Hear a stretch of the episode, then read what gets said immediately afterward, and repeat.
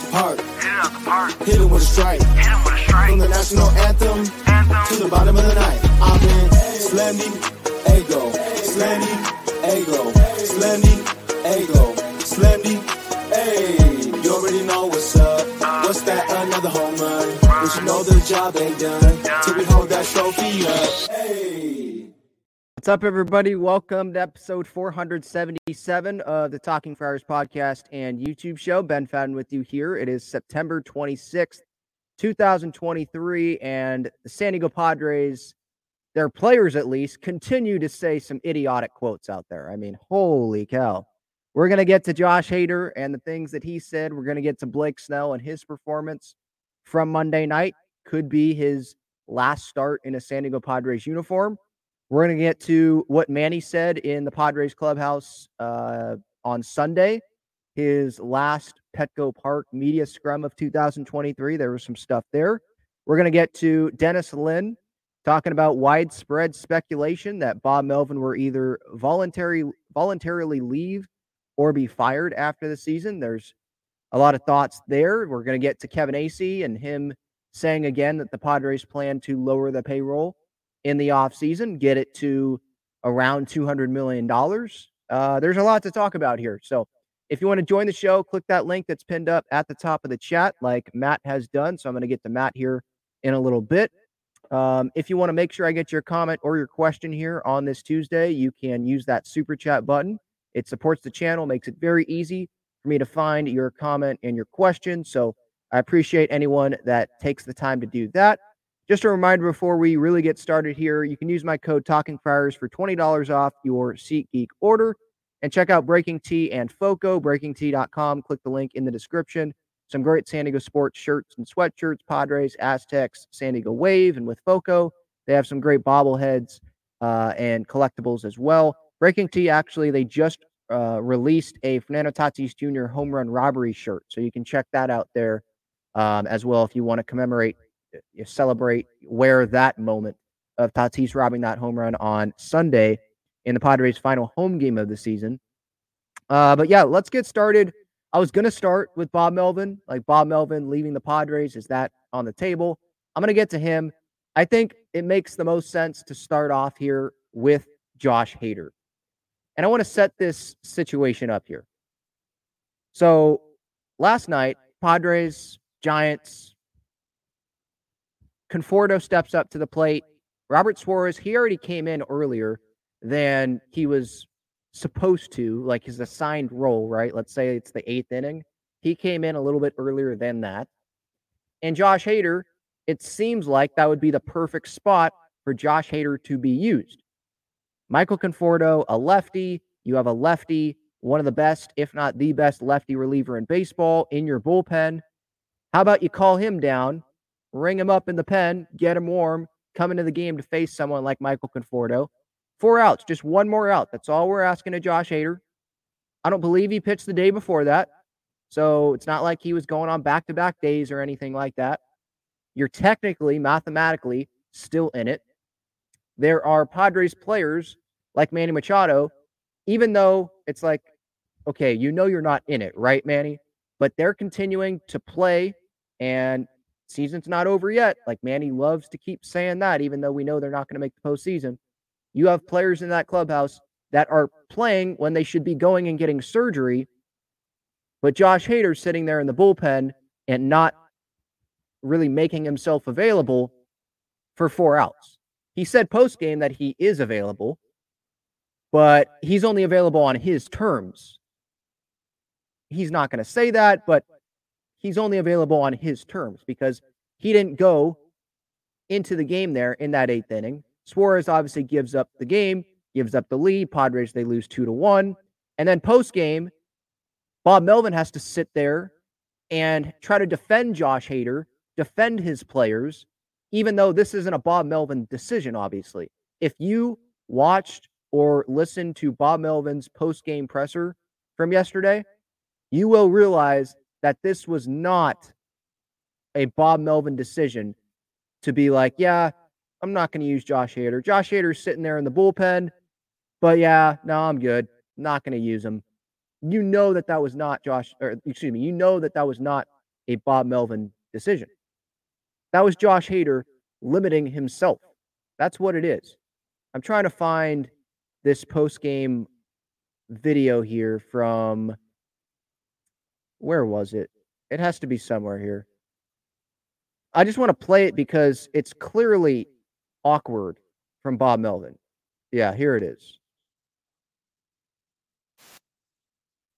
AJ Cassavell, by the way, you know, sometimes San Diego media, they get, you know, with the painted with this brush that they're not they're not critical enough. They're not as hard as New York media. And I think part of that is because there aren't as many of these media members, maybe. Uh, people, more people pay attention to New York sports than the San Diego Padres. But like AJ Cassavell, media here, they did have good questions. Kevin Acee, AJ Cassavell here, following up with Bob Melvin. Why was Josh Hader not used in this spot? Why? Why? Why? Why?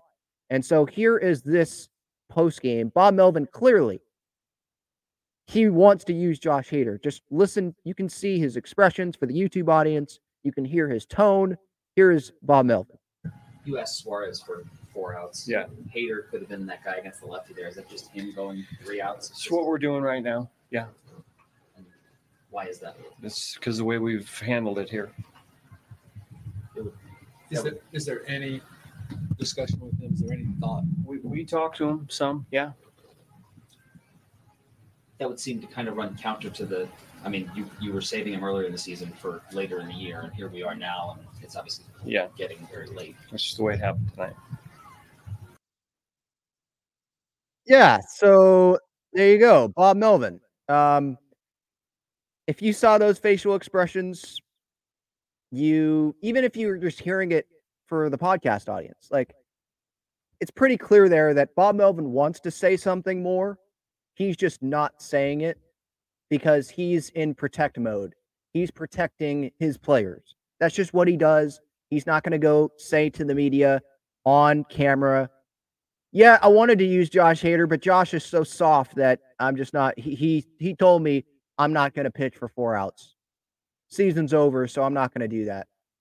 He's not going to say that to the media, right? He's just going to say, yeah, that's just the situation we were in. But Josh Hader threw himself under the bus. It wasn't Bob Melvin that was given the opportunity and didn't do it.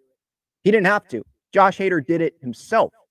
This, according to AJ Cassavell, there were different kind of versions of quotes here. We don't have like the full audio, I don't believe, of Josh Hader, but I'll start with AJ Cassavell and the things that he said or that he tweeted out here last night when Josh Hader was speaking to the media. Josh Hader asked his thinking behind not making himself available for four outs. Quote, it's the situation that we were at, end quote. That kind of sounds like Bob Melvin, right? Asked to clarify, he said, Are we in the playoff race? Technically, yes, AJ says, but it would take a miracle. To which he said, You guys want me to do everything. Asked if he was looking to the offseason with his decision to limit himself, he says, It has nothing to do with the offseason. It's the now, it's the health, it's the making it through the entire season. 162 games is not an easy task to do. You see guys work overloads, they get injured. Josh Hader's asking, or he's acting like the Padres are asking him to go pitch 200 innings. That's not the case at all. It's like the opposite. They've allowed him to pitch like once a week for weeks here. Once a week, twice a week. He's pitched back to back to back days a few times this season. There are so many other relievers that have done that way more than Josh Hader. And Kevin Acee here in the San Diego Union Tribune, I'll have to find it. In his Padres Daily, he also talked about Josh Hader and some of the quotes, and he had some more quotes here about what Josh Hader said. Are we in a playoff race? That's the one that I already hit on there. Melvin talking about, yeah, we talked to him some, but Hader, I guess, said that he he had not discussed this about him pitching last night. He also said here, according to Kevin Acee, the situation that we were at relative to, to the postseason played into his not being available. Are we in a playoff race? Yes, and then Kevin obviously goes into how big of a stretch it would be, um, how how much would have to happen have to be in the Padres' favor to the Padres for them to make the postseason, obviously. He was asked if next year will change, like his availability, because he will get his money, his guaranteed contract. We'll see when next year comes. It has nothing to do with the offseason. It's health. It's making it through a whole entire season. 162, not an easy task to do. When you guys see that work, see guys that work overloads, they get injured. But the Padres are not asking him to work overloads here. He continues saying, always four outs, isn't it? Of what like the media is asking of Josh Hader. Three in a row, always something. I mean, I'm not sure what you guys want. It's the same thing every time. Hader says, hypothetically, if I could pitch seven innings, I would. Hypothetically, if I if I could throw 105 miles per hour, I would. There are a lot of hypotheticals we could put on the table. So there, that quote to me, it's like, so if you could pitch four outs, you would. So are you not able? Are you not physically able to pitch four outs? But you tell the media I'm available, but then you don't pitch four outs. There's sometimes this season where you go back to back to back days, but then there's sometimes where you don't pitch four outs. Are you available to pitch four outs? Because in some of these quotes, you're making it seem like you're not available. Hypothetically, if I could pitch seven innings, I would. Hypothetically, if I could throw 105, I would. Hypothetically, he didn't say this, but so hypothetically, if you could pitch four outs, you would? Would you? Would you? And the quote about him, uh, about the, the Padres postseason standing. Are we in the playoff race? It's the situation that we're at. Are we in the playoff race? You guys want me to do everything. No, no, no, Josh, Josh. We don't want you to do everything.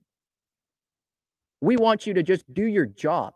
Bob Melvin is not asking you to do something that you're probably not capable of doing. He's not asking you to go be a starting pitcher. He's not asking you to pitch three innings out of the bullpen. He's asking you for four outs, or he wants you to have to do four outs. Give the Padres four outs or pitch in the eighth inning. If you can't finish the ninth, okay, we'll deal with Ray Kerr or whoever. But like, just do your job. You're getting paid $14 million, more money than we will ever see in our lifetimes, right? And you're sitting there pretty much you. This isn't Bob Melvin. Clearly, this is not Bob Melvin.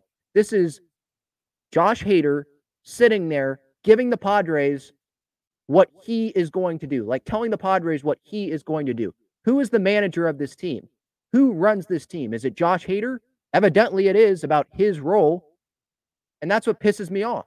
You don't trade him before the trade deadline when you could have gotten something back for him. And then you just waste him the rest of the year, or he wastes himself because he puts limits on when he can pitch and how many outs he can pitch. It's so annoying. It is so annoying.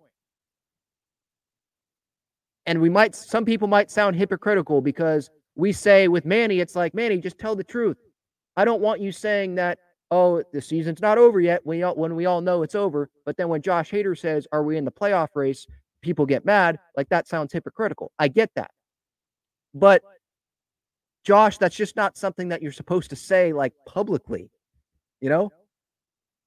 I think it's okay for people to get pissed off at Manny not being honest and just say, "Hey, just just go get the surgery. Why are you continuing to play? Just go get the surgery." And I think it's okay for people to get pissed off that there's players in that clubhouse that continue to have the quitting mentality. It's not just this year. It's not just Josh Hader. Manny Machado admitted it after the 2019 season about, you know, pretty much giving up at the end of 2019. The Eric Hosmer, Eric Hosmer stuff, right? It's not just this year. Sean Manaea last year, when he signs with the Giants, he admits, yeah, just wasn't in the best shape. Yeah, probably could have tried a little bit harder, essentially what he was saying. And he learned his lesson. Well, you were in the middle of a pennant race and you weren't working hard enough. Are you kidding me? Why is that happening to Padres players? Juan Soto earlier this season admitting about quitting when they get down in games. Xander Bogaerts had a quote a little bit earlier this season about that. Manny Machado just recently said that to the media. I think it was to Kevin Acee. He recently said, like, we didn't want it bad enough. Why? You didn't want it bad enough? Are you kidding me? You don't have a motivation? And then you got Josh Hader sitting here and saying, nope, essentially, probably telling the Padres, yeah, three outs, ninth inning. That's when you use me. Are we in the playoff race? You guys want me to do everything. That's such a bad look. And that you're going into a free agency this offseason, Josh. Why in the world would you say that? This isn't just about the Padres, but for Josh Hader as well. Why in the world would you say that? Teams will use that against you. You thought you were being stuff was being used against you in arbitration. People will use that against you in free agency. That you sat there on the San Diego Padres and were complaining about usage. And you were complaining to the media that the media wants you to pitch four outs every once in a while. I mean, dude, you're getting paid $14 million. So, yeah, I'm not going to miss that guy. I am not going to miss Josh Hader. Great talent when he's on the mound. When he is on the mound, amazing talent. But this like quitting mentality, this mentality of not being a team player. I mean, Blake Snell, I got pissed off when he was talking about his ERA, right? Like earlier on, I think I forget if it was September or August, but he was talking about his ERA. Yeah, we'll get that checked even though I knew like those errors shouldn't have been errors, or they should have been errors, excuse me, and they weren't errors, and the ERA should have been lower than what it was. Those shouldn't have been earned runs towards Snell. I understood that, but that's not something that you say publicly, right? Josh Hader, you don't say this publicly. You don't complain about usage. Are we in the playoff race? It's the situation that we're at. That's why I'm, I'm not making myself available for four outs.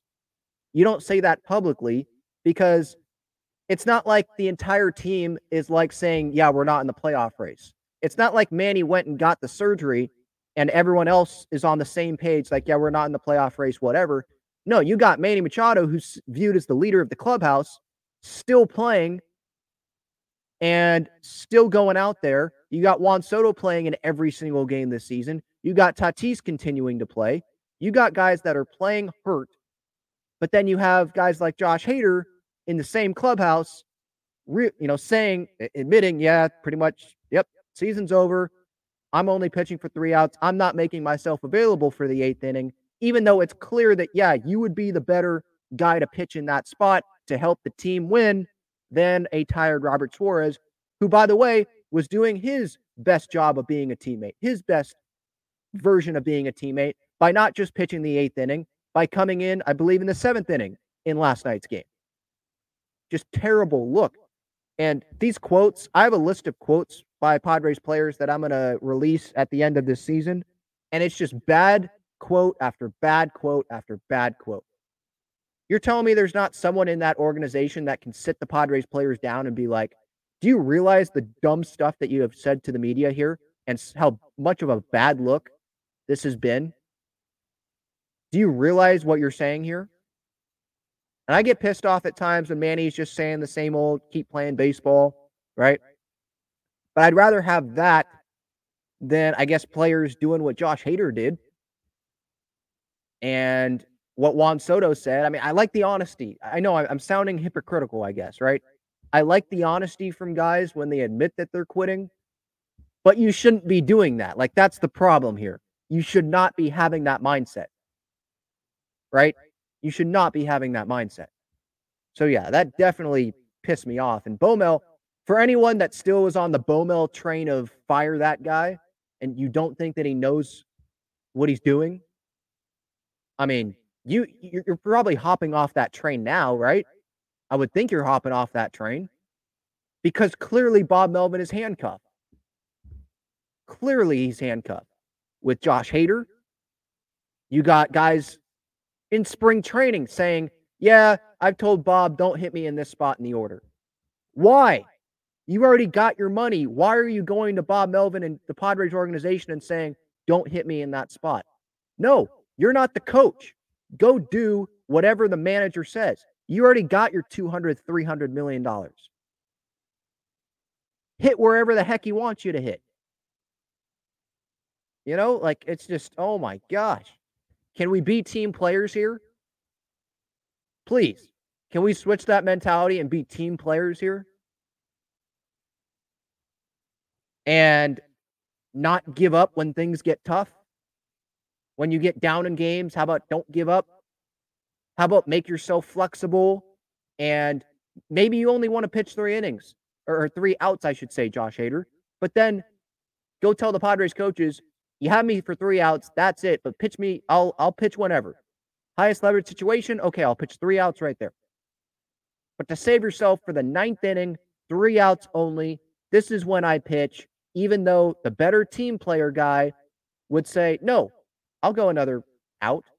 This will actually make myself more valuable in free agency because I will say, I didn't want to pitch for that fourth out there, that last out in the eighth, but I it was being a team player and I am willing to do that because I want to win. I care about winning. You look at the Aaron Judge quotes with the New York Yankees, and he's talking about how if I'm sitting if I'm sitting here talking to the media at the end of the year and we're not making the playoffs, we're not winning that World Series, it's a failure. Things have to change. A lot of things have to change. I have some ideas talking about how the Yankees can improve, right? I want to hear that from people in the Padres clubhouse. Logan Webb, he was the guy that's not going to go win the Cy Young this year. He's not getting as much publicity as Blake Snell because Snell's going to go win the Cy Young. But Logan Webb yesterday, after the game, he's tired of losing. He says winning the Cy Young, not a priority.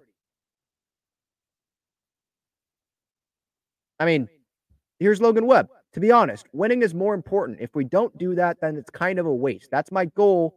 I'm tired of losing. It's not enjoyable. It's not fun. We have to make some big changes in here to create that winning culture that we want to show up every single year and try to win the whole thing.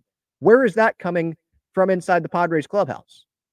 I'm not seeing a whole lot of that. I'm not seeing enough of that. That's for sure. It's just, I mean, just dumb quote after dumb quote after dumb quote. And it's been a lot of Padres players. It, it, it just hasn't been one or two Padres players. It's been a lot of Padres players that have just said the dumbest things possible. It's like, do you realize what you're saying here? Or you just don't care? And if you don't care, that's obviously a problem. And they don't, and some of them don't care clearly with some of the things that they have said this year. And hopefully that mentality changes. I sure hope that mentality changes. And Josh Hader's quote last night was just another one of those. That was just a cherry on top of what has been a terrible season for this Padres team. All right, I see Matt. He is in here. I'm sure Matt has some thoughts here on probably Josh Hader, the Padres. What you got, Matt? Oh, you know it's about Hader because I was first on that train when you had your i mean i know you probably don't remember because you do so much content but you had a show months ago about who's to blame for the failure of preller melvin whatever and i called in and i said i blame Hader. and i told you and ever since then all i i mean that's a hell of a hater rant you just went on but when i called in to blame Hader, nobody was on that train yet i said he's absolutely in charge of himself. He won't do it until he gets his bag. It isn't going to hurt him in free agency because whoever he gets his money from, he will go four outs next year because he'll have his five year deal. But he costs, and you all the other stuff, the runners in scoring position, the run different, all, forget all of it. Just take a look at the standings, take a look at one run record. I think there's 23 losses there and they're 0 and 12 in extra innings. So that's 35 losses. Now, some of the obviously some of the extra inning games were one run losses, but the last one wasn't because they lost 5 2. And I know of several that weren't. So that's probably 30 total losses of one run. And you're telling me that if this guy didn't pitch, if he pitched like Bautista the Orioles, who I I had said at the time he they were overworking him, but it was working. You're telling me if that guy didn't get an extra with it out of those 30 losses that the Padres couldn't have won five more games? Because I don't believe that. And I believe if you flip just five games off their shit record now, they'd be like a half a game out and be right there. And that's just winning five out of 30 by using Hader. He cost the team this season. I don't care about all these stupid articles about Manny. Manny's always been a jackass to the media from Baltimore to LA to here. It's it's always the same. He's an ass. He's condescending to the media. That doesn't matter. Hader is the one that ran the team. When he talked about people quitting and not being good teammates, I always said it's Hader. The other guys at least are playing. They're at least, at, at- like I said, they're at least taking bats. They're at least catching the fly balls. Or that's why uh, when I called, I said, "Who's quit? Who's actually? How can you point to somebody who's actually quitting? Does somebody stand up there and just not even swinging a pitch? Yes, Trent Grisham, I guess. But you know, you get my point. Hader actually refuses to play. Soto doesn't refuse to play. I'm not a huge Soto fan. I think a lot of his stats end up being empty and they pile on in the 12-2 games and shit like that. But he come he plays every day. Yes, he wants his stats. Man, he's still playing. Why? It isn't because of the season. He wants his extra stats too. Tatis plays every day. Kim would have played every day unless I don't know, he got food poisoned or they kept him out, whatever it was. But you know, if they asked him, he would have played. Hader's the only guy who refuses to actually play. And he cost the team the season. And yes, they probably would have gone nowhere with the injuries, but who knows? Maybe Musgrove would be back up and running if there was an actual chance. So I blamed Hader months ago before anyone even mentioned Hader. And now on all the shows, including yours, every time I tune in, it's how much everybody hates Hader. I was first on that bus. So unlike Manny's bandwagon, I got room for every unlike that, I got room for everybody that hates this guy because I was actually a fan, but I turned on him because I could see he's only out for his bag. And I know whoever gives it to him next year, he'll do whatever. He'll pitch four outs, he'll pitch two innings, he'll pitch back to back to back to back to back to back. However many backs you got, he'll do it because he'll be guaranteed and he won't care if he gets hurt because then he can sit around like Drew Pomeranz for six years and collect money. Anyway, that's my hater rant. But I Yeah, just and- wanted, yeah, I wanted I- my props for being early. That's all. That's Yeah, no, I'll give you. Pro- I was on that train. I was probably the first one on the tr- on your train after that. I, I've been talking about Josh Hader, and maybe some were getting tired of it uh, before this quote came out last night from Josh. But I kept saying like, why? I didn't know who it was to blame the Padres or Hader, um, because the Padres, I feel like sometimes they would be like, yeah, okay, Josh, three outs only, just because he's a star and they want to make that guy happy. Maybe they want to try to sign him or whatever. Um, and earlier on in the season, there was merit to him not going back to back to back games or him going four outs because he and the Padres were saying, yeah, he's gearing up. He's trying to be healthy for the stretch run for the end of the season. Well, we get to the end of the season, and this is what he's doing. We get to August, beginning of August, when he needs to be pitching in games. I don't care what the score is. If you're down by a run, he needs to still be pitching in games, like he did recently, by the way, when they were down by one run and he pitched in that game. He needed to do that when they were actually more in it and there was more time, way more time in the season. So it would be one thing if he was pitching all the time now. When he said earlier on in the season, yeah, saving my arm, trying to gear up, trying to be healthy for when it matters the most at the end of the year. That's what he was saying. That's what the Padres were saying. But now we get to this point, and he's still demanding that he only goes three outs. And he doesn't want to pitch the eighth inning. While his other teammates, by the way, that are going to be making less money than him next year are sitting there going more than three outs and being willing to do whatever the team wants to help the team win. That's a problem I have uh, with Josh Hader, with uh, just how things have been run this season for the Padres. I see Pedro's in here.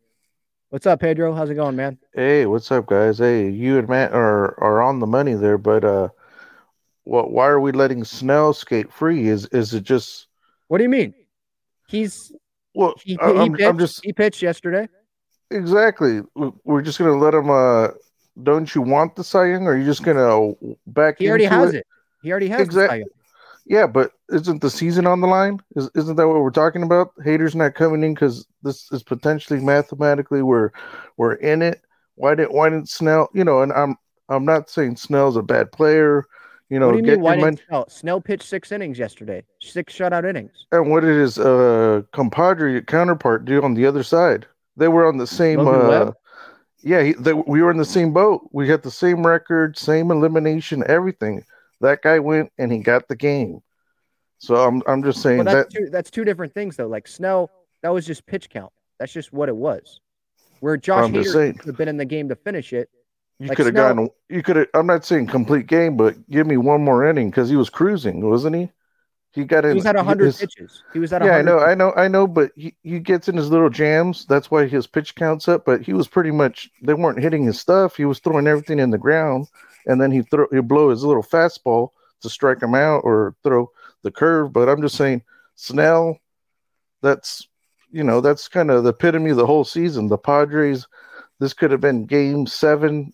We could have been this could have been the whole uh, fairy tale uh, season, and this is what it would have come down to. Bomel not having control of the players.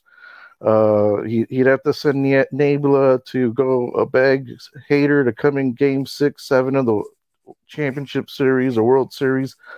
Bomel doesn't have control of Manny, Hader, Snell. Like they all control what's going on because you know it's I don't know. It's it's just kind of like a, a a running circus out there. I'm just saying Snell. I get I get he was at 100 pitches, but or is there no grit or tenacity like the Logan Webb guy? You know, he's he's he's pitched probably in the playoffs uh, back to back when they won championships. So I'm just saying that's what it takes to uh, get into Lo- the Logan playoffs. If, Logan if we- Webb, he is he was not on the championship teams. He's no, I mean in the play in the playoffs, you know, don't get me wrong. In the playoffs, like those guys, they're battling the Dodgers in those tough scenarios. That's what it kind of takes. It takes those kind of that mentality. That's what we're talking about. The mentality of this group. yeah, they don't I, got- I, I, they don't got what it takes. Back on that with Snell. With Snell, he could have pitched against the A's, get an extra day off. He wanted the Dodgers in LA, and he shoved and gave up. No, I. I get earlier on he was trying to like because we were still in the hunt, you know, mathematically. But these last, you know, when that Webb guy, like, where's the competitive juices? Like, you know, when you used to see he Kurt went Schilling, shutout innings. Kurt- what do you mean? Curt Schilling with the bloody sock, and uh I don't know. You, you- So it's just you should be pointing that. You should be pointing that at guys like Josh Hader, not Blake Snell. Blake Snell. Hader Hader never even came in the game, so we already Because knew he's he- a diva. We already knew that. That's that's been No, his, his you're, should have your anger at Josh Hader, not Blake Snell, the guy that pitched and pitched six shutout innings to help his. But if you're cruising and we need that game, come on, buddy. he was at hundred pitches, he was. Oh my God, his it- it- So so his arm was done. I'm just saying. I'm not saying. saying, I'm yeah. not saying. Com- I'm not saying complete game, but you know, let's. Uh, I, I everyone wanted him to get the the no hitter the other night. So what's the difference now? I, I'll leave it at that. But uh, I'm I'm just kind of not impressed with Snell.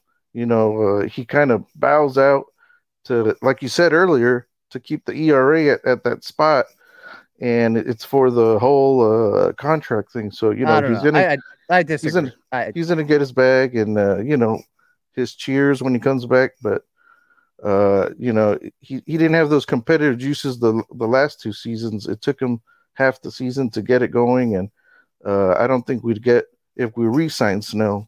You weren't gonna get this Snow. But uh, well, you no, know, I, I agree on that. Like Yeah, in terms of like so- numbers wise, yeah, you're probably not going to get that because yeah, he, he's gonna Blake go back to his his like first his first half, you know, being trash, and then he'll show up in August, September. So you know, uh, who wants that for like thirty mil uh, Right. a year or whatever it was going to cost? So, but you know, that Right. that, that I- was I- just a epitome of the season. Bono not having the reins uh, or or you know the control of the team. Who's going to uh, do that then? If it if it's not Bob Melvin, with all respect, if it's not Bob Melvin, who's going to have who's going to be able to control Manny Machado, Josh Hader? It's got to be That's on the someone. players. That's not on Bob. No, no, I know that, on but Bob Melvin.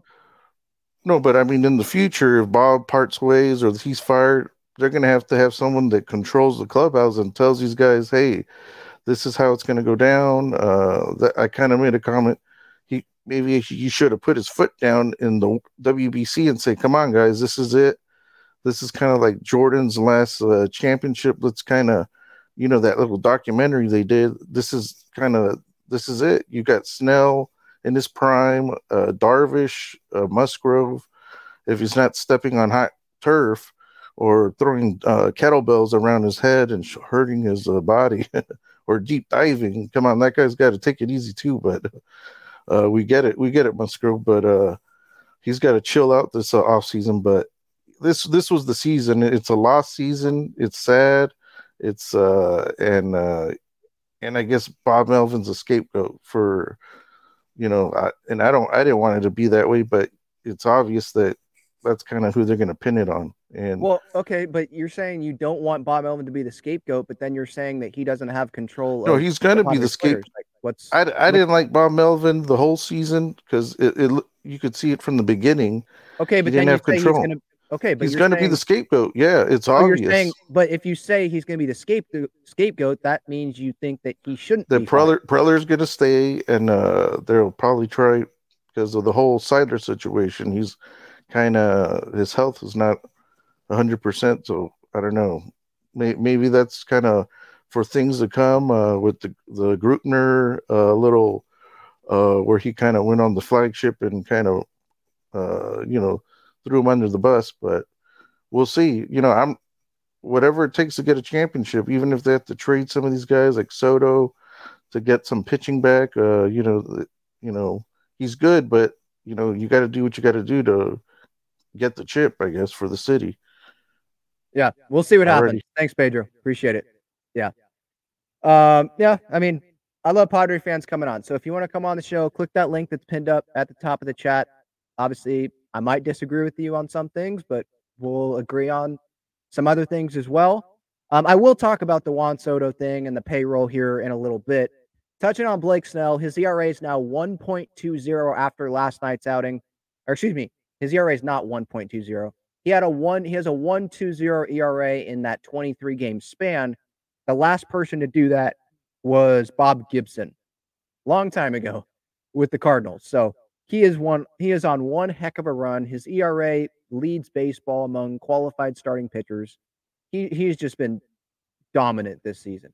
I mean, he started out not dominant, and it kind of looked like the same old Blake Snell. But when you look at the the total sample size this season, he has been dominant. 234 punch outs, 180 innings, 32 starts, 225 ERA. I mean, I'll take that every year, but I just don't think that that's going to happen every year. And he's what, 31? I don't want to give that guy 180, 200 million dollars coming off of his peak season. The Padres have already done that a lot with other guys. And uh, I love the Don and Mud Blake Snell interviews. I love when Blake Snell's on. Like it was freaking entertaining to watch that guy pitch yesterday for sure. But is he going to be that throughout his contract? The answer is no. You look at the Padres' money situation, and I'm like, yeah, probably just doesn't fit. I mean, the Darvish money, you could have given that to Blake Snell, but obviously that's looking in hindsight. And this that Darvish decision came before um, you know, Blake Snell had this Cy Young season. If the Padres knew he was going to have this Cy Young season, would they have given Darvish the money? Maybe they would have because they didn't. They wouldn't want to pay for Snell or overpay for Snell. You know, um, so we'll see what happens there. But yeah, Blake he has been amazing. There was an update on Blake Snell, and this was from Kevin Acee in the San Diego Union Tribune. Blake Snell is going to be talking with the Padres and Scott Boras before deciding on if he makes his final start against the White Sox. Uh, Snell says, We'll figure it out in the next couple of days. Right now, though, I'm really happy with how I finished the season so far. And some might not like that because it's like, oh, he's not going to finish out the season. Oh, he's just looking for out for himself and the Cy Young and all that. But I differentiate him and Josh Hader yes, I was mad still at Snell about the ERA stuff, him bringing that up with the media. Like, yeah, we're going to check with the scorekeeper about that. Yeah, I didn't like that. But he wasn't hiding from the Dodgers. He made this start when he probably could have shut it down. And they're probably going to be mathematically eliminated when that next start comes around. So it's not like we're going to be able to sit here and say, well, the Padres, they're not mathematically eliminated. Why is he not making this start? No, I mean, we can say that about Josh Hader, right? About how what happened last night, what happened earlier this season. No, Blake Snell, if you look at his outings down the stretch here when the Padres were still in it, I mean, if we start at early August, right? Right after the trade deadline, five innings. Okay. Not his best outing. But then after that, every single outing after that, he's gone at least six innings. I mean, if you have a solid bullpen, that's definitely doing his job there, especially for the Blake Snell standards that we have had. you know, going into this season, his first halves, six innings, two runs on August 11th. Then six innings, two runs, six innings, three runs, seven innings, no runs, six innings, no runs, six innings, two runs, six innings, no runs, seven innings, no runs, six innings, no runs. I mean, what more do you want from this guy? Right. So he's continued to pitch. He's continued to do his job. It doesn't seem like he is the one that's like saying, nope, I am not going seven innings. I am not, no more than five innings or anything like that. Like Josh Hader is saying, only three outs, ninth inning. Like it seems like he's telling the Padres, right? He's been doing his job. He has said quotes about how it sucks that this team's not winning. And I think he said something to the effect of last night, like this is going to be the most talented team that he'll ever be on. And it just sucks that they haven't been able to win. Don't know if he's going to ever have this much talent on a team again in his career. And so, yeah, it's definitely a, a missed opportunity. So I, I differentiate Snell and Hader a little bit. Um, all right. Let's get to what should I get to now? I'm going to get to the Bob Melvin stuff, Dennis Lin, widespread speculation, what Dennis Lin put uh, in his athletic piece. I'm going to get to that after this break. Check out Gaglione Bros' famous cheesesteaks and garlic fries on Friars Road. You can visit their website, gaglionebros.com, for their entire menu and enjoy their cheesesteaks and fries at Petco Park and Snapdragon Stadium as well. All right, so Dennis Lin in The Athletic. This was, I believe, on Sunday after the Padres' final game at Petco Park of the 2023 season. He said that there's widespread speculation that Melvin will either voluntarily leave the organization or be fired after the season. So, widespread speculation that Melvin will be gone. And I want to, before I get into this, I want to point out this is speculation. This is not Dennis Lin talking to Bob Melvin and Bob Melvin telling Dennis Lin, yeah, I'm thinking about leaving this organization and just saying, see ya. Not that. It's not, it doesn't seem like it's Dennis Lin talking to AJ Preller and AJ Preller telling Dennis, yeah, probably going to fire him after the season. It's just widespread speculation from probably people in the Padres front office, maybe people around baseball that maybe have talked with people in the Padres organization. And that's just the feel that he is getting. That's what I got from what Dennis Lin wrote. And now, widespread speculation Melvin will either voluntarily leave. Let's hit on that point first. Do I think that that's even on the table? Maybe it's on the table, but it's like it's about to fall off the table, if that makes sense. Like it's half on the table, half off. I don't really think it's on the table. I don't think Bob Melvin would voluntarily leave because he's leaving millions of dollars on the table that he has on, on his contract for 2024. And him voluntarily leaving, he might not want to deal with AJ Preller, but him voluntarily leaving would probably, in his eyes, send a message that I am quitting on my clubhouse. I am quitting on my players. And that is not something that I want to do. I am not going to quit on these players. I'm going to finish my contract. And everything that he has said to the media, you might not want to take any stock into it because he's just media talk, right? It's just media speak. This is just what he's going to say. Obviously, he's not going to tell the media what he's truly feeling if he truly wants to walk away, right? But what he has told the media so far is I'm going to keep managing this team unless told otherwise. And I haven't been told otherwise about being brought back for 2024. So I don't see this really being much of a possibility at all of Bob Melvin voluntarily leaving the organization. Now, him being fired, that's a totally different thing. That is definitely a possibility because AJ Preller, him and Bob Melvin don't get along. AJ Preller can make Bob Melvin be the scapegoat. Or even if he's not trying to make Bob Melvin the scapegoat, He's just saying, I need someone that I can communicate better with, and we need someone on the same page. Peter, you believe in me, so please let me hire someone that believes in what I am thinking here. We're not on the same page, so I need to bring Ryan Flaherty back to be the manager, and we'll be on the same page. Let this happen. If it doesn't work, then you can let me go. Now, Preller's not going to say that, but that's probably what Seidler is going to think. If, hey, if I let you hire Ryan Flaherty and have him be promoted to be the manager. This is another manager. In my opinion, I don't think that AJ should be even allowed to hire another manager. If I'm Peter Seidler and AJ comes to my office, or I know Peter, he's not in the office right now, but he comes to me, FaceTime, call, whatever, text, whatever. And he tells me, I want to fire Bob Melvin. I believe this is the right move for the organization. We're not on the same page. It's just not going to work next year. I believe we need to go in a different direction. If I was Peter Seidler, I would say, okay, you're fired too. That, that's simple. Because AJ Preller, right, the Padres, they allowed him to go hire Andy Green, who had no managing experience, was like the third base coach or something for the D backs. Yeah, we're going to hire him. Let him hire Jace Tingler, who had like no managing Major League Baseball experience, comes to the press conference and says, I've been managing games in my mind.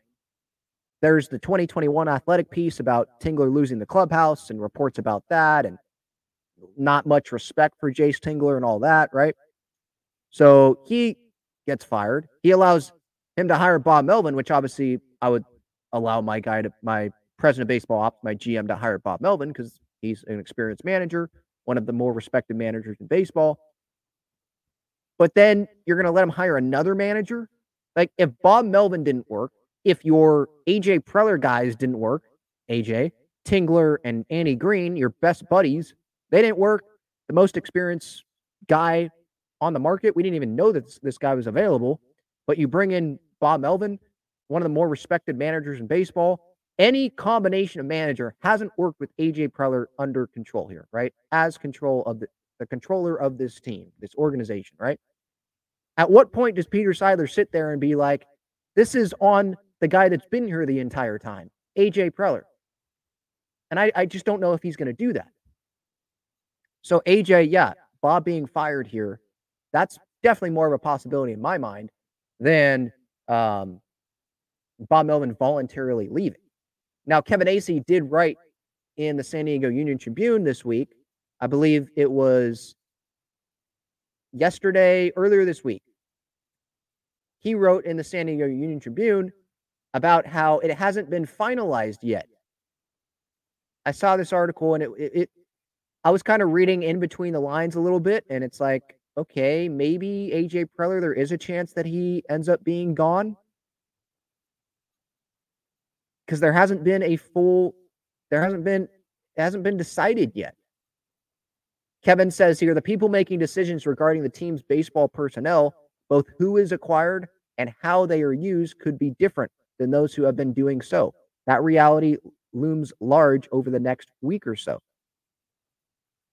Whatever happens with AJ Preller, Bob Melvin, the approach to revamping the roster this offseason will be altered, according to several sources familiar with the Padres' plans. But who is making these, these decisions have not been actually decided yet. So that that that got my mind thinking like, okay, so is there a little bit of a shot here? There's a little bit of an opening for AJ not to be the president of baseball operations, to not be the general manager here moving forward? I think maybe. So we'll see. I don't think that it feels like Peter Seidler will stick with AJ Preller, especially with what he's going through with his health and all that. Like he, all he probably wants right now is stability. But why would he want instability with the manager spot again? You know, maybe these two work it out in the off season and Preller and Melvin stay together and they do it one more year and it's like, yeah, this is the last dance. Like, uh, we know we're not getting along. We're going to do it for one more year because I know from AJ's perspective, maybe he tells Bob, hey, I know that you only have one more year on your contract. The players respect you. We might not get along totally well, but I'm going to give you one more year because you deserve that. The players want you to have this at least one more year. At least that's what it seems like. And then Bob can be like, yeah, I have one more year under this contract. I'm a respected manager. My players respect me. I might not get along with you, but you brought me in here to come win a World Series. You brought me in here for three years. So let me do my job. Let me get this final season, and then I'll be done. Regardless of what happens, we'll move our separate ways. I'll be done. But give me one more season. You got to give me that chance.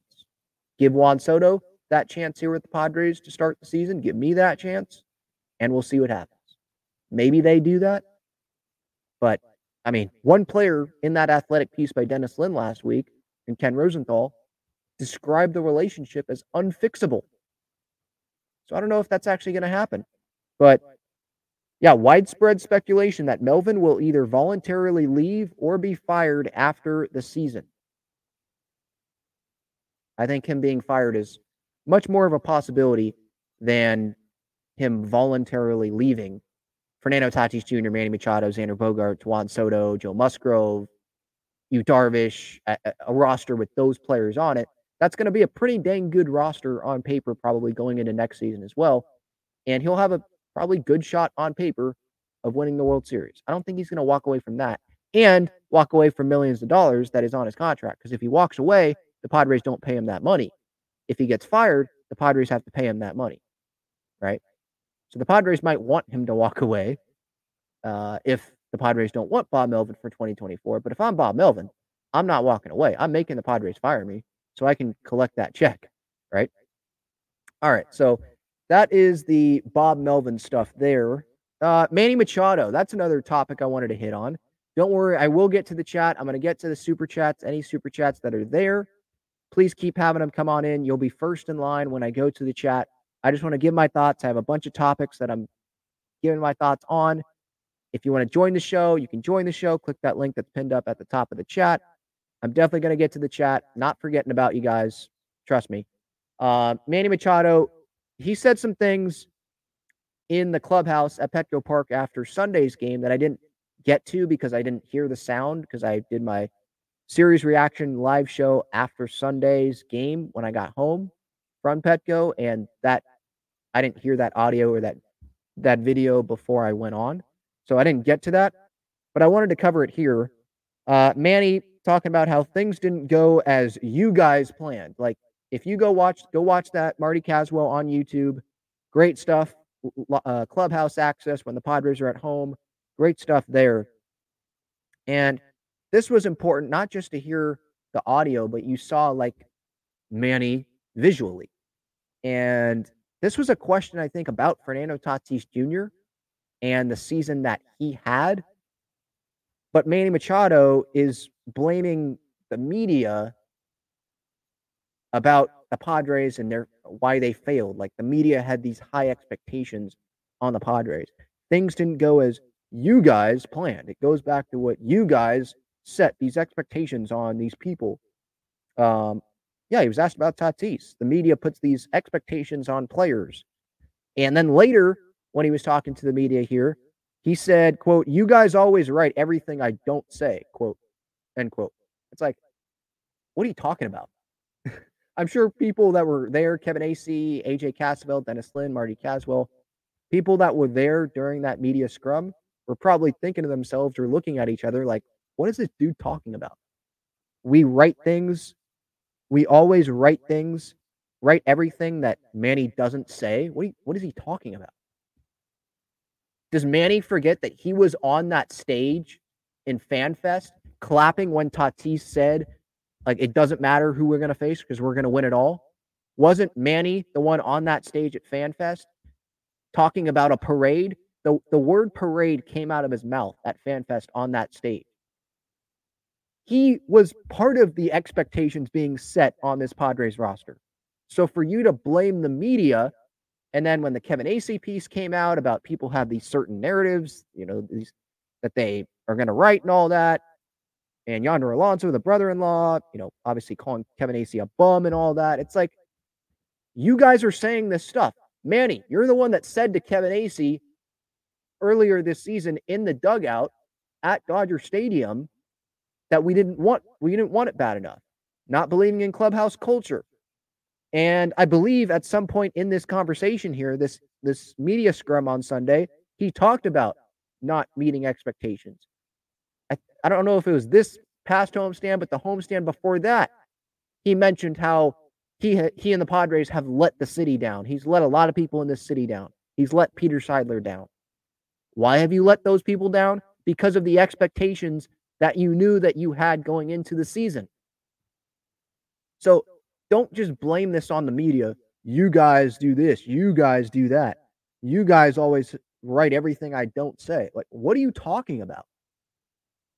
I love Manny as a talent. Love him as a player like that. Like, I, I like that he posts every day. He leads by example that way. And this, this guy's a Hall of Fame talent. But some of the stuff that he says and how he treats some people in the media, it's like, what do you, why? What's the point of that? And I guess this is just how Manny has been in his career. And it's just, it's not just Kevin Acee. I mean, he has did this to, I believe, Marty Caswell earlier this season, talking about an injury. Um, it's like some days he's in a really good mood and some days he's not, and then he goes at the media. It's like you guys had high expectations for you, at least you should have had high expectations for yourself. I, in fact, know that you had high expectations for yourself because of what you said on that stage at FanFest before the season even started, before you went out to Arizona for spring training. You were talking about the World Series. You, Xander, Tatis, you were all playing along into it. So you guys had the expectations too. So how about just say, we didn't play well enough. We let this city down and just leave it at that. He has said that at some points this year. So I want to give him credit for that. I'm not just going to fully bash Manny and be like, everything that he says doesn't make sense, but leave it at that. Don't go trying to be like the expectations that you guys set on people and trying to spin this as like the media, it's the media doing you wrong or doing the Padres players wrong and all that. It's like, no, you guys just weren't good enough this season. Before you got hurt, that hit by pitch, you weren't playing well enough. This season has been a down season for a lot of guys on this team, and you just have to be better next season. Right? Just take accountability like you have at some points this year, Manny, and leave it at that. That's all that needs to happen. That's all. I think that's all we want to hear. You know, Aaron Judge with the New York Yankees saying how this season is a failure. No World Series, it's a failure. And how things need to get better. Logan Webb, San Francisco Giants, talking about the Cy Young, but it's like, no, I'm, I'm tired of losing. Just do that. That's all you got to say. Just say that. Don't quit. Don't next year have these same quotes about, yeah, we just didn't want it as bad as other, some other as as some other teams. We just didn't want it bad enough. Just be accountable, be better next season. That's all. You don't have to go blaming it on other people. Just not not a good look there, Manny. Not a good look, dude. All right, there's another thing here. Uh, Kevin Acee, he wrote in the San Diego Union Tribune the plan for 2024 is to have a payroll, the player commitments for around $200 million if you didn't know, the Padres payroll right now is at around $253 million.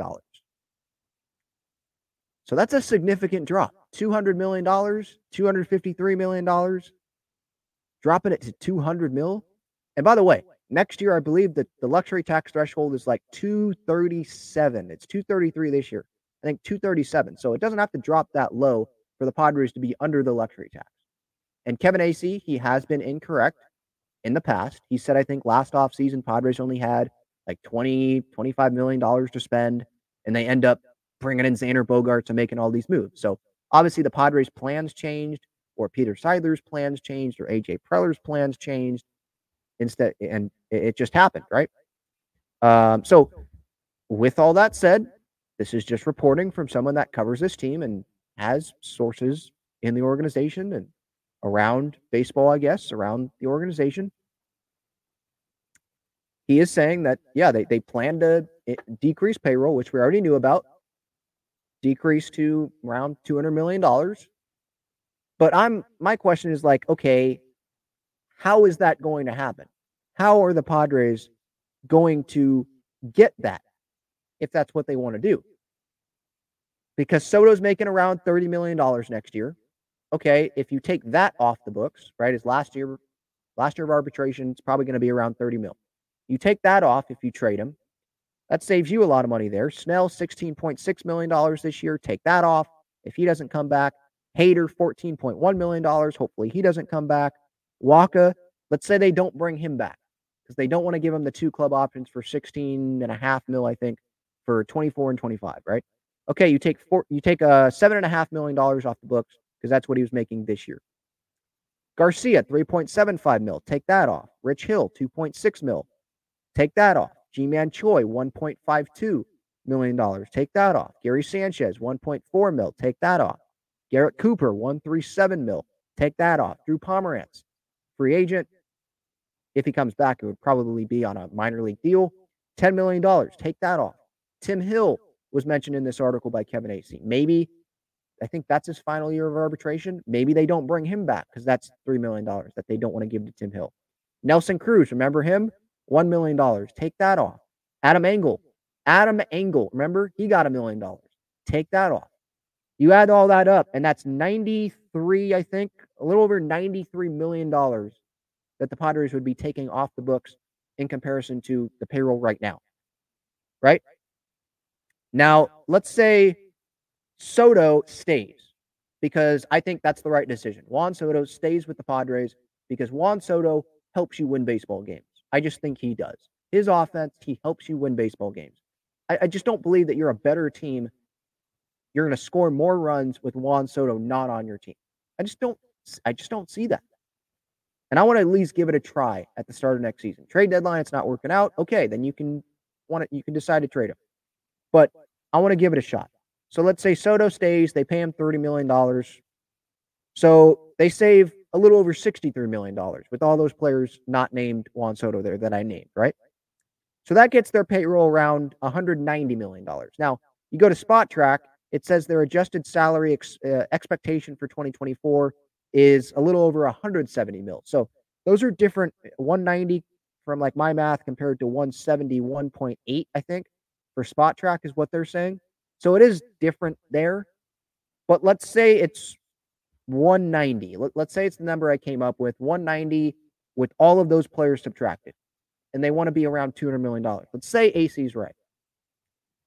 You got to find a replacement for Blake Snell. You got to find a replacement for maybe you don't because you have Suarez and uh, Barlow for the closer spot, but you still have to find replacements for those bodies, right? You need bodies in that bullpen for Tim Hill, Luis Garcia, Josh Hader.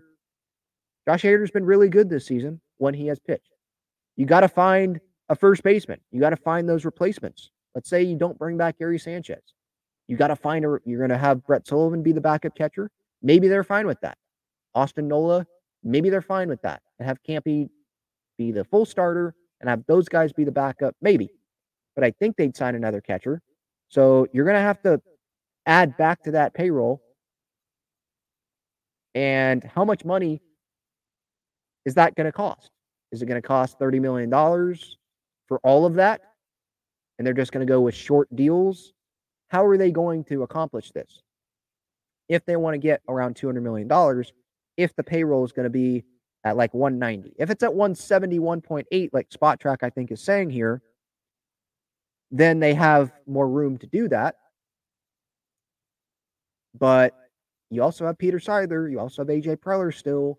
They do some unexpected things in the offseason, and plans can change really quickly based on something that comes up.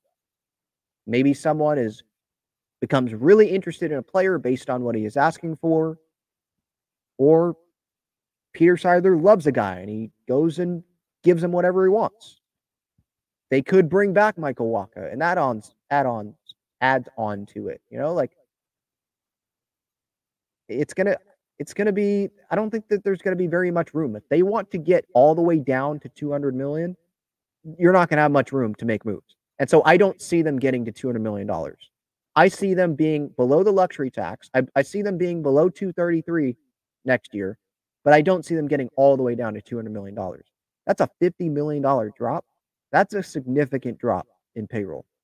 And I know that they probably have to drop the payroll, and I am fine with them dropping the payroll. It's about making the right decisions. As someone, as one of the front office people told Kevin Acee in this piece that he wrote the other day, it's about making the right decisions. It's not about just giving the, the most money to all these players. It's about making the right decisions, bringing the right players in as the Tampa Bay Rays would tell you, as the New York Mets would tell you, right? Because they didn't make the postseason with even a bigger payroll than the Padres this year, as the Yankees would tell you, right? They're a top three payroll team. I think they were ahead of the Padres. They're not making the postseason this year. It's about making the right decision. So if they win, I don't really care where the payroll's at. But if you have a higher payroll, usually you have a better chance at winning.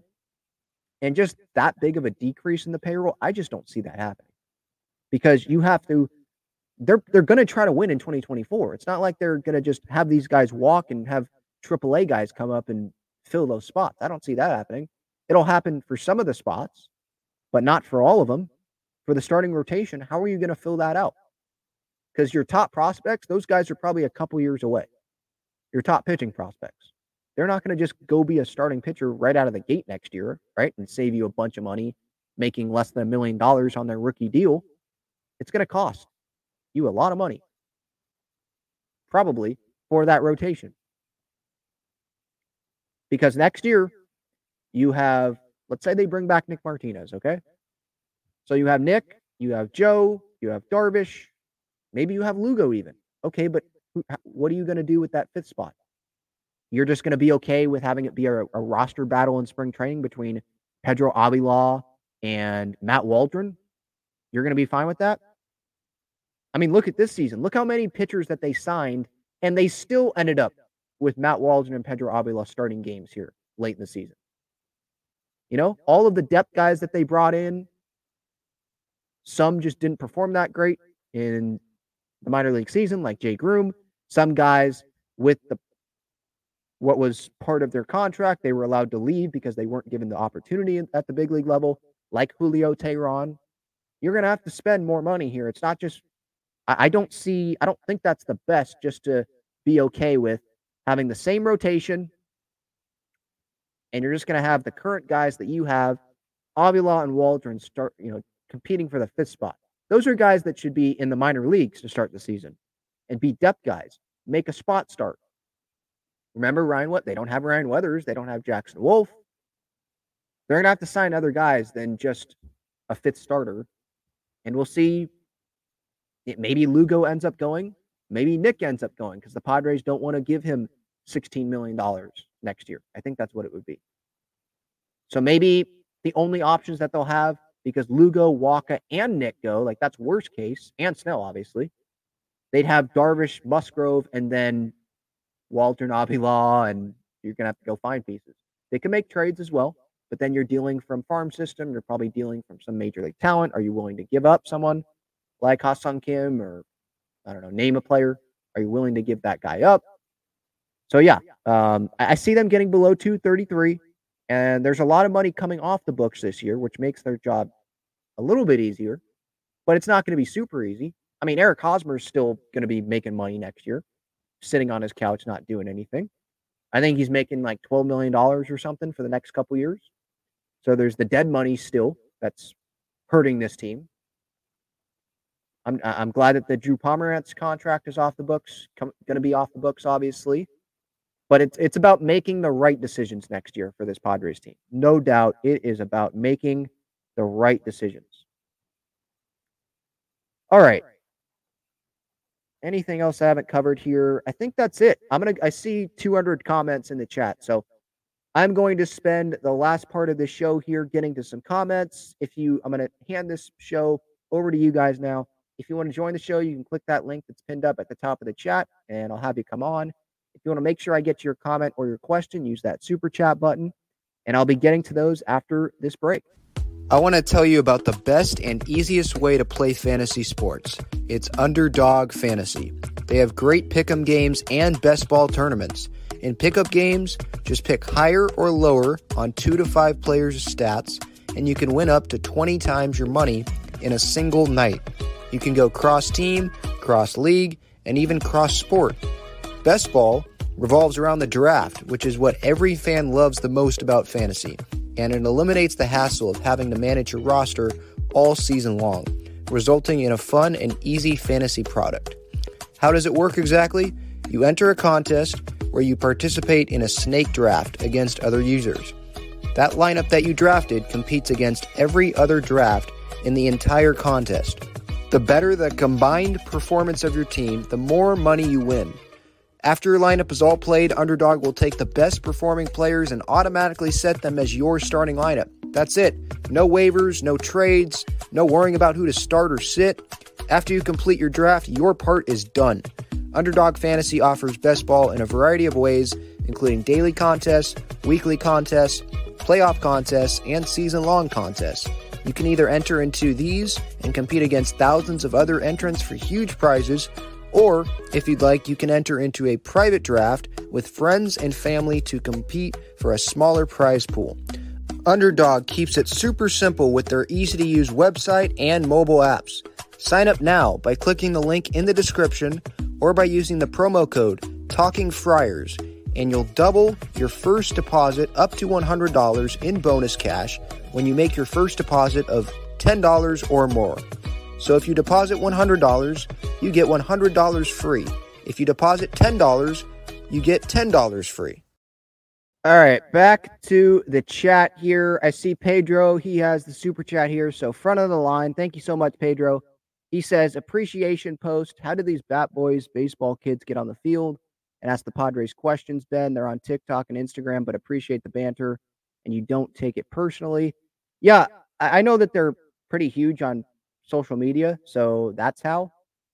Um, but yeah, that's interesting. Yeah, because the Padres, they say that only like large media organizations like the Union Tribunes, 97.3 The Fan, San Diego Sports 760, NBC, Fox, stuff, those stuff, you know, the, the, the normal publications, right? The media outlets. That's who they give credentials to. But I guess they're handing out credentials to these guys too, but they can't hand out credentials to uh, someone like myself um, who does this every day. Um, but hey, it's it's their organization; they can make the rules. I disagree with some of the stuff, but especially when like people I ask in the organization say yes that they'll come on and they want to come on.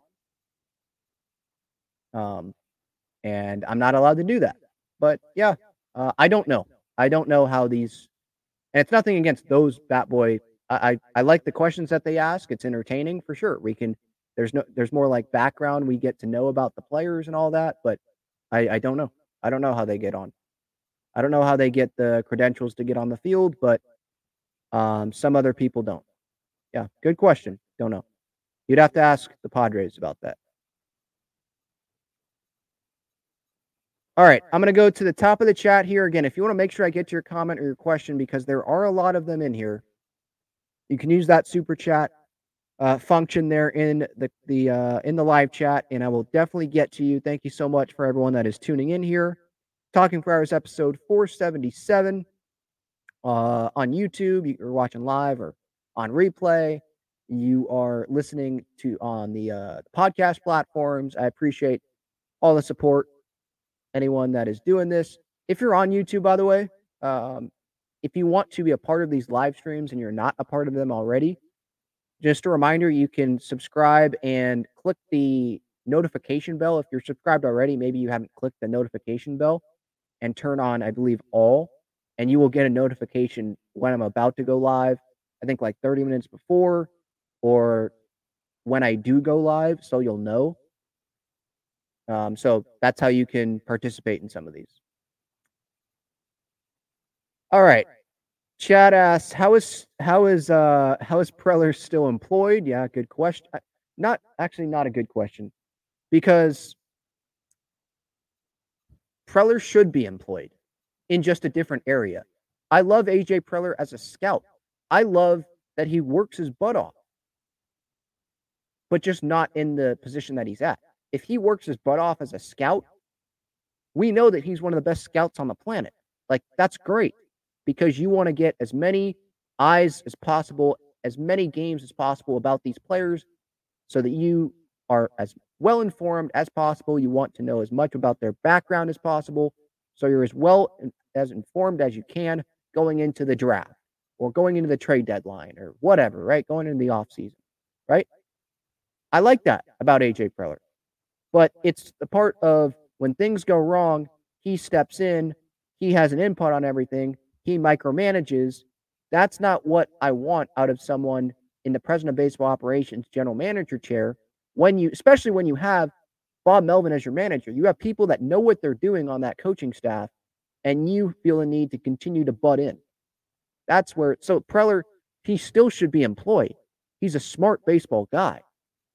I just think that he steps over the line, it seems like, as the president of baseball operations, the GM, he should just let people do their job more. If he was the Padres head of scouting or something, sign me up. Director of amateur scouting or whatever, sign me up because you look at some of the players that they've drafted, it's a decent track record. They're now on other teams, like performing really well, but it seems like he made the right draft pick at the time. That's not what he's bad at. There's just other things where it's like someone else should be in that chair, you know? But I get your point, Chad. How is Preller still employed as like the president of baseball ops, the the GM? Um, this was a comment from earlier. Uh, Mike says, I've got popcorn. JD's third. This will be juicy. Me too. Has a cake because they knew that I was going to go on that Josh Hader rant, probably. Chad says, can't wait for this season to be over and we can watch to see what the aftermath will end up being. Me too. Black Monday, the final or the day after the, the regular season ends on Sunday. We'll see if the Padres immediately make moves. Is Bob Melvin gone? Is AJ Preller gone? Seems like that decision hasn't fully been made yet, but maybe that's just what people are telling Kevin Acee right now.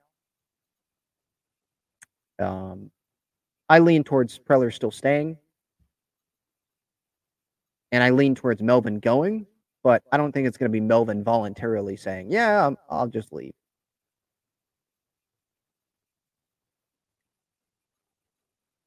Um, all right, continuing to go through the chat here.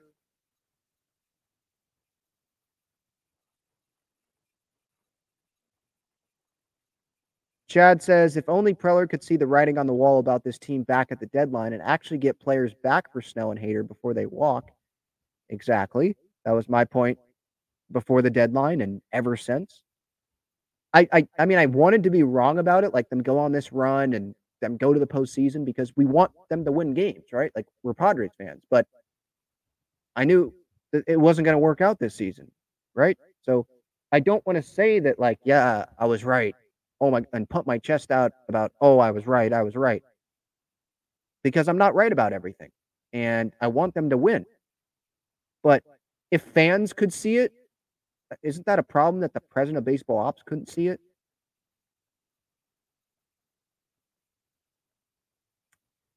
Dino's 5150 says if Suarez did his job, wouldn't be a problem. So if he got out of that inning. But here's the thing. He pitched in the seventh inning, right? Didn't he pitch coming in in the seventh inning? If his if he had an inning like Josh Hader did, it was the eighth inning. He was a team player and went into the seventh inning, right? And he went and tried to get four outs in that situation. And obviously, he gave up the lead, right? But he tried to be a team player. Josh Hader hasn't been doing that. That's a problem here. He didn't do that last night. So yeah, okay, if Suarez did a job, wouldn't be a problem. But if Hader try, you know, actually was willing to do his job, which is be a team player, you're getting paid $14 million. Go be a team player, go pitch one more out. That's all we're asking. If he was willing to do his job more, then it wouldn't maybe it wouldn't have been a problem either.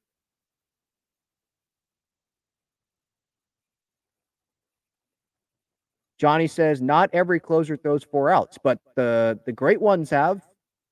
They sure have.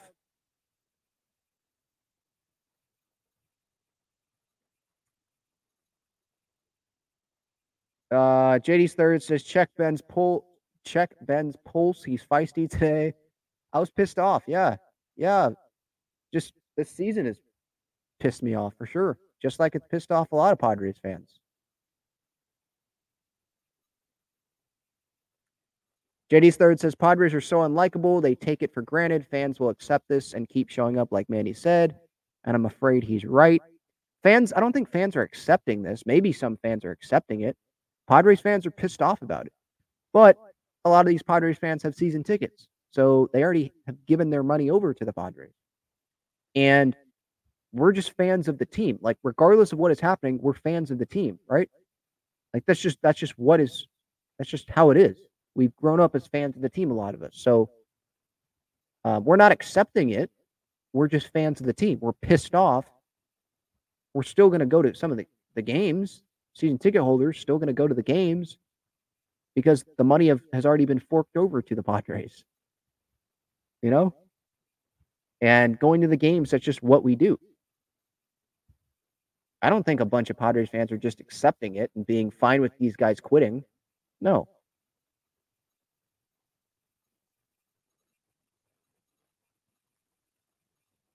Talking Tatis says hiring an Australian dude with no baseball experience to infiltrate the locker rooms and coaches' offices and creating a weird environment with people who just don't belong.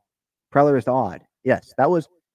I understand being out of the box, like because there's been some other teams in the past that have been out of the box and those moves have worked. And then now you see other teams doing that, like they're just copying these other front offices.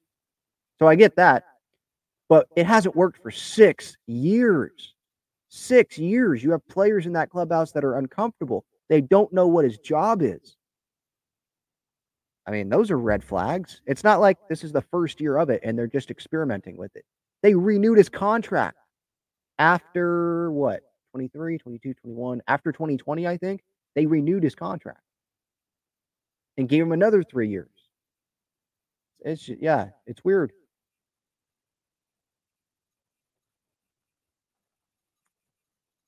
Yeah. Yeah. Chris says extend everyone. That's been Preller's motto pretty much.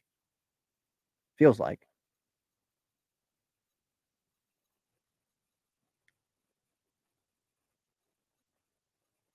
Um, continuing to go through the chat here.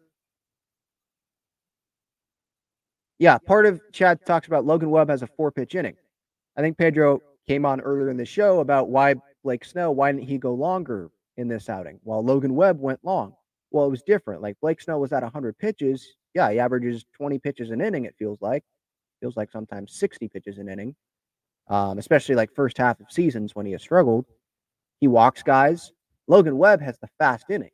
You know, Padres swinging early in counts, being aggressive. Tatis is really aggressive, obviously, and Logan Webb's going to take advantage of that. That's how he works deep into games. And if he faces a team that doesn't swing, he's probably not going to go throw a complete game.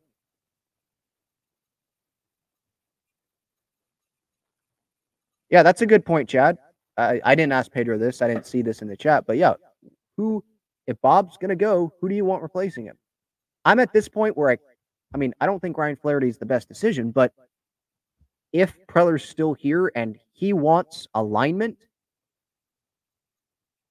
is the best thing for Ryan Flaherty to be the manager because they're aligned, because they will be aligned, and they'll be able to get along well, and there won't be this dysfunction between the GM and the manager. Is that what we want? As long as there's like good veteran former managers, good coaching staff, good support system with Ryan Flaherty as the manager. I don't know. Um, again, if, if Bob Melvin goes, like, there's no, you're not going to bring someone in that is better than Bob Melvin. Who is it out there that's available that is better than Bob Melvin? Don't give me this Ozzie, Ozzie Guillen stuff. I, I think there's a reason why he's not a manager. Right? And you might see the clips of him being pissed off about the White Sox and all that. It's like, that's the guy we need.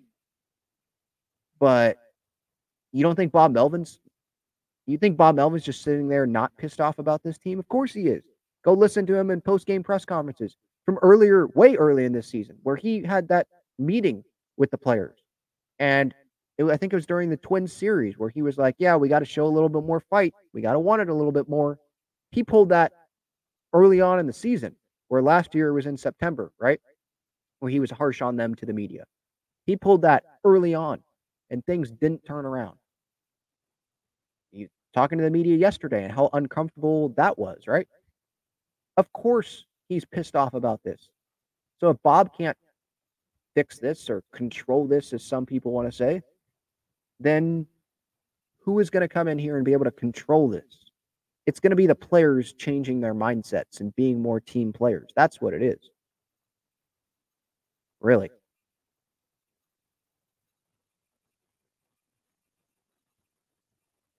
Um, all right, continuing to see here in the chat, a lot of obviously people talking with each other in the chat while I was probably going on my rants today.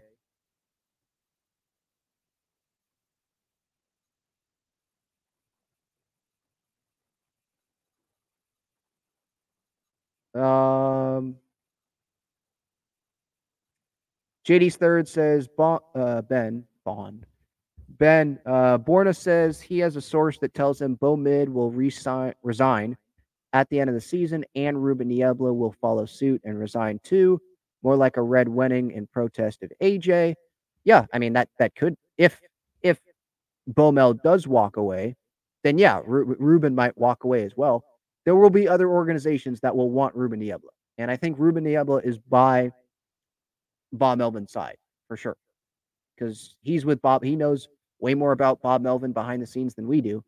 So yeah, I, I wouldn't be surprised if Bob Melvin does walk away. Maybe Ruben walks away as well. But again, I don't see, and no, I'm not here to disrespect Borna and the, any source that he might have. Like, okay, I'm not in that. I'm I just give my opinion, my thoughts. Um, if he's in that, he's in that. Whatever. Okay. Um, I'm not here to trash that. I just don't think that Bo Mill would be that guy to walk away because I think he would be like, okay, I'm giving up on my players here. I have one year left on the contract. I'm walking away from millions of dollars and I'm giving up on these players. That's not who I think Bob Melvin is. So I don't think he would walk away. That's that's my viewpoint on it.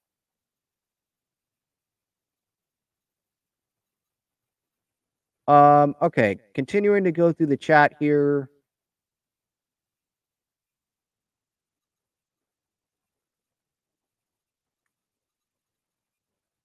Johnny says Ben Soto is on a $23 million contract for 2024. No, but that's I think that's before arbitration. Maybe I don't know where you're seeing that. Maybe Spotrac puts like a, a number on there. But in arbitration, he's probably going to get around $30 million because numbers wise, he's having. I think it's a disappointing season for Juan. If you look, if you're watching every Juan Soto game this season, because you remember how bad he was at the beginning of the year, and August he wasn't that good. Um, but the numbers will still look good, and he will still have a case to make like 30 mil in arbitration. I don't know. Did Mookie Betts, or maybe he got an extension before that last year of arbitration, but there was someone that set a record for arbitration he will probably be around that for his last year of arbitration. So I don't think it's going to be $23 million. Wasn't that this year's salary or something? Somewhere close to that? It's only going to go up. Arbitration, especially with a player like Juan Soto, it's going to go up as he gets closer to free agency. So yes, Johnny, he is signed for 2024, but not arbitration. It's not. I don't. I don't, I don't believe he has signed arbitration uh, he has got through that contract for 2024. He's under contract through 2024. I understand that, but they haven't gone through arbitration yet. And AJ usually doesn't go through arbitration. See, $23 million, I'm seeing that under the 2023 salary. In arbitration, that's only going to go up. If you look at Juan Soto's contract right now on Spotrac for 2024, there's no dollar value there for Juan Soto. It just says ARB 4. ARB 3, 23 mil. That was this year. And 2024, age 25 season, ARB 4, there's no salary listed there. And then 2025, UFA, UFA, unrestricted free agent. So there's there's no, it has not been decided how much he's making next year. And I believe it's probably around $30 million, which is a lot for one guy.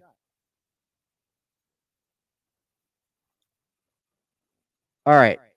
Continuing to go through here, Diego says, Love your videos, Talking Friars. You are the definition of a fan, not someone who started watching because San Diego got all the hype around them. Keep up the good work. Thank you. Appreciate that, Diego. Yeah, there's some people I see, people like to hate. I mean, they, some people really hate me on social media for some reason. Um, they probably just don't watch the show. They don't know who I am. So I don't pay much attention to that. But of course, I see it. Uh, but yeah, I appreciate the love from Padres fans at Petco this year and from the Padres community. And there's some that think that you jump because they just see when I started my show and they're like, oh, you started your show right when the Padres got good. You only cared about the Padres when they got good. And it's like, you, you don't know who I am. So I just, you know, trash that thought out, obviously, like whatever. Uh, because I have pictures of me when I was really young at Padres photo day with Khalil Greene. Um, I have pictures of me and my cousin when we were, when we were really young um, at Petco Park. um, in our old Padre hat, you know, and wearing the the old sand San Diego jersey, right? I love that one. Um, my parents love that one too. Uh, I, I believe that's my Khalil Greene jersey that I had. Uh, I have a Tony Gwynn Jr. really small Tony Gwynn Jr. jersey that I still have in my closet when he wore number 18 for the Padres. Like people just don't know me, so it's okay. If you want to think that, you can think that, but it's just not true. All right, that's going to do it. Talking Friars, episode 477. Thank you all for the time. Hour and a half. Man, that was that flew by. A lot of thoughts for sure that I had there. Um, just a reminder, you can use that code Talking Friars, twenty dollars off your SeatGeek order, just to help you out there. And then check out Foco BreakingT, Underdog Fantasy, and Gaglione Bros. They support me, support them. Um, great, great partners there. Uh, but yeah, that's it. I'll be back probably tomorrow for Padres Giant Series reaction. And as always, some people say they're there every day, but this season I've taken pride in being there every day. Pre-game thoughts and post-game reaction every day, and it's going to continue throughout this Padres, the rest of this Padres season this week. So we'll be, I'll be back with pre-game thoughts, Padres Giants for tonight. See you then.